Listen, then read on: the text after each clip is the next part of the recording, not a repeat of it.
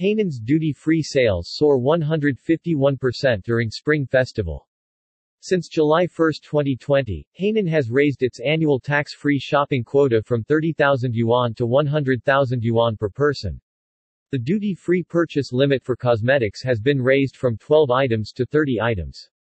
According to Hainan Provincial Department of Commerce, duty-free sales at 10 offshore duty-free shops in South China's Island Resort Province reached 1.94 billion yuan from January 31 to February 6, up 156% year-on-year. The number of shoppers totaled more than 300,000, up 138% year-on-year. Hainan's duty-free shops reported a total turnover of 2.13 billion yuan about $335 million US during the Spring Festival holiday, a year-on-year increase of 151%, according to the department officials.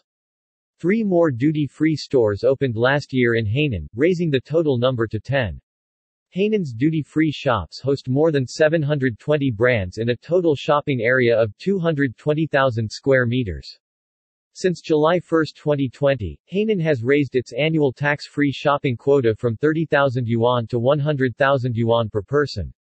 The duty-free purchase limit for cosmetics has been raised from 12 items to 30 items.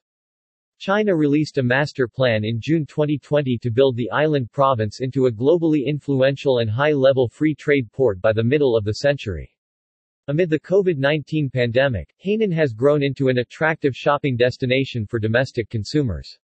Hainan is the smallest and southernmost province of the People's Republic of China PRC, consisting of various islands in the South China Sea.